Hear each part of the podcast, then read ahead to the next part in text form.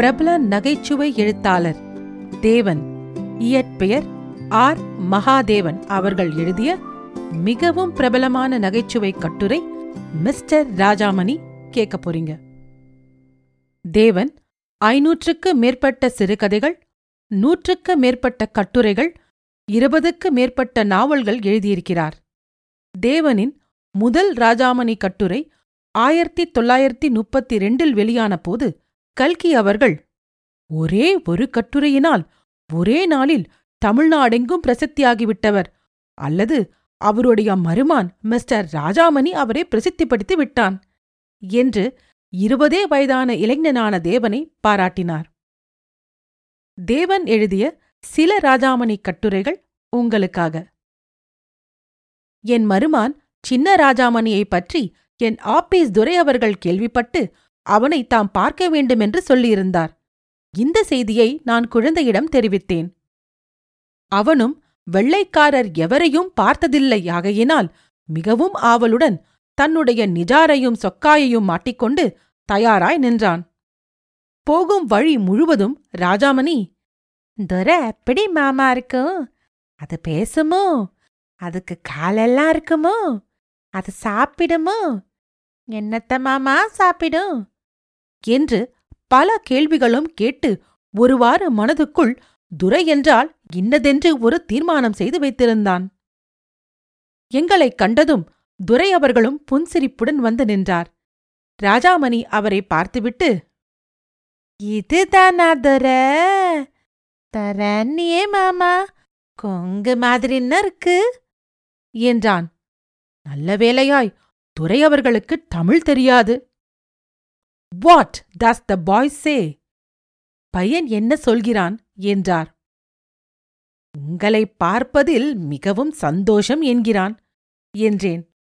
கொங்குதொரா பேசுறதுடாய் என்றான் ராஜாமணி. துரை அவர்கள் என்னை நோக்கினார். தனக்கு இங்கிலீஷ் புரியவில்லை என்கிறான் என்றேன். துரை குழந்தையை வாரி தூக்கினார். குழந்தைகளிடம் அவருக்கு மிகவும் அபிமானம். குழந்தைக்கு ஒரு முத்தமும் அளித்தார். துரை அவர்கள் காலை போஜனத்துக்குப் பிறகு சிகரெட் பிடிக்கும் வழக்கமாதலால் அந்த வாசனை சற்று வீசியிருக்கும் போல் இருக்கிறது உடனே குழந்தை அம்மி மாமா கொங்குதுர வாயெல்லாம் நத்தமா நாடுறது என்று கத்தினான். வாட்? என்று துரை அவர்கள் ஆங்கிலத்தில் வினவினார். நீங்கள் மிகவும் நல்லவர் என்கிறான் என்றேன். புகழ்ச்சியால் திருப்தியடையாதவர் யார்? நான் சொன்னதை கேட்டதும் அவர் அடங்காத சந்தோஷத்துடன் என்று வாய்விட்டு சிரித்து ராஜாமணியின் முதுகை மெதுவாய் தட்டிக்கொண்டு நயமான குரலில் வெரி நைஸ் பாய் மிகவும் நல்ல பையன் என்றார். சின்ன ராஜாமணிக்கு வெரி நைஸ் என்றால் என்ன தெரியும்? ஏதோ தன்னை வெய்துவிட்டதாக மாத்திரம் எண்ணிக்கொண்டான். வெகு கோபத்துடன் என்னிடம் வந்து நின்று என் கோட்டை பற்றிக் கொண்டு துரையை பார்த்து நீதான் வெறி நொக்குதான் நைஸ் கொங்கு பயலே என்றான். எனக்கு இவனை ஏன் அழைத்து வந்தோம் என்று ஆகிவிட்டது?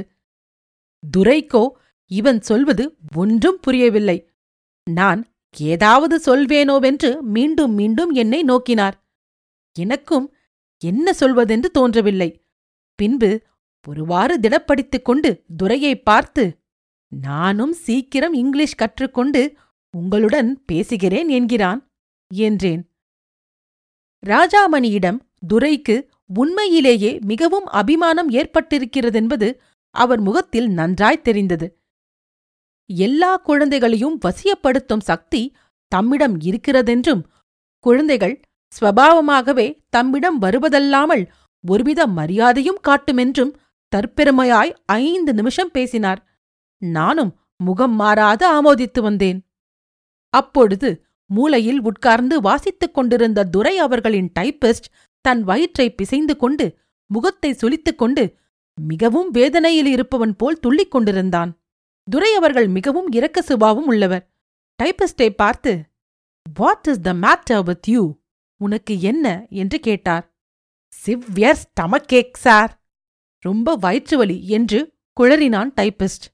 Take leave and some medicine போ அப்பேன். லீவ் எடுத்துக்கொண்டு போய் மருந்து சாப்பிடு என்று தயாளமாய் சொன்னார். அவனும் உடனே வெளிச்சென்று மிகவும் வேதனையுடன் வாயிற்படியை கடந்து சென்றான். அவன் வெளியேறினதும் யாரோ ஒருவர் அடக்க முடியாமல் விழுந்து விழுந்து சிரிக்கும் சப்தத்தை கேட்டேன். துரை அவர்களும் ஏதோ ஞாபகமாய் தம் டைப்பிஸ்டுக்கு அடிக்கடி உடம்பு அசௌகரியப்படுகிறதென்றும் கேர்லெஸ் வெலோ ஹெல்த்தை கவனிப்பதில்லை என்றும் ஆங்கிலத்தில் சொல்லிக் கொண்டிருந்தார். சிறிது நேரத்திற்கெல்லாம் அவரிடம் சொல்லிக்கொண்டு ராஜாமணியையும் அடித்துக்கொண்டு வீடு வந்து சேர்ந்தேன். அன்று மாலை மேற்படி டைப்பிஸ்டை வாயிலில் கண்டேன். என்னய்யா காலம் கெட்டு கிடக்கிறது. எங்கே பார்த்தாலும் ரெட்ரெச்மெண்டாக இருக்கிறது. உமது மருமானா அந்த வாண்டு பயலை விட்டு வேடிக்கை பார்க்கிறீரே. நான் சிரிப்பை அடக்கப்பட்ட பாடு கடவுளுக்குத்தான் தெரியும். நல்ல வேளையாக தப்பினேன் என்றார். ராஜாமணிக்கு படிப்பில் மிகவும் அவா உண்டு. தமிழில் டிக்டேஷன் போட சொல்லி ஸ்லேட்டில் எழுதி காண்பிப்பது வழக்கம். ஒரு நாள் ஒரு டிக்டேஷன் கொடுத்து எழுத சொன்னேன். ஓர் ஊரில் ஒரு மாடு இருந்தது என்று ஆரம்பித்தேன். இதை எழுதிவிட்டானாவென்று பார்த்தேன். ஓர் ஊரில் ஒரு என்றுதான் எழுதியிருந்தான். ம் என்றேன். என்ன மாமா மாடா? ஆம் மாடுதான் எழுது. ஓர் ஊரில் ஒரு மாடு. என்னடா எழுத மாட்டேன்றாய்? மாடா மாமா என்று மறுபடியும் கேட்டான். எவ்வளவு தரம் சொல்வது? மாடுதான் என்று அழுத்தமாய் சொன்னேன். அவன் இன்னும் எழுதாதிருப்பதை பார்த்து நீ எழுதப் போகிறாயா? என்றேன். பால் கறக்குமோ இல்லையோ மாமா? நான் பதில் சொல்லாமல் காதில் விழாதது போல் பாவனை செய்தேன். நிறைய காப்பி அகப்படுமோன்னோ மாமா? என்றான். நான் சற்று திரும்பி உட்கார்ந்து கொண்டேன். பிறகு மிகவும் கவலையாய் கண்ணுட்டியும் இன்னொன்னோ மாமா? என்று கேட்டான். அதெல்லாம் உனக்கென்ன? சொன்னதை எழுதுடா என்று பேச்சுக்கு இடங்கொடுக்காமல் சொன்னேன். நம்மாத்துல ஒரு மாடு வாங்கணும் என்று கெஞ்சினான். வாங்குற போது வாங்கலாம் சொன்னதை எழுது என்று அதட்டினேன். ஆனால் அவன் என் வார்த்தைகளை லட்சியம் செய்ததாய் தெரியவில்லை. ஒரு கண்ணுட்டையும் வாங்குறாயா மாமா? என்றான். குழந்தையை நான் அடிப்பது வழக்கமில்லாதபடியால் என்ன செய்வதென்று தெரியாமல் மௌனமாய் உட்கார்ந்திருந்தேன். தம்பி மாமா ஆக்கிலாத்துல மாடு கொக்குட்டு வாங்கியிருக்காளே. ஆக்கில் யாருடா? என்று கேட்டேன்.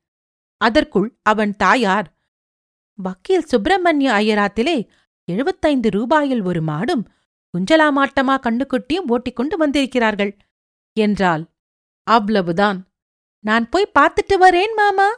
என்று சொல்லிக்கொண்டே ஸ்லேட்டை பொத்தென்று கீழே போட்டுவிட்டு ஓட்டமெடுத்தான்.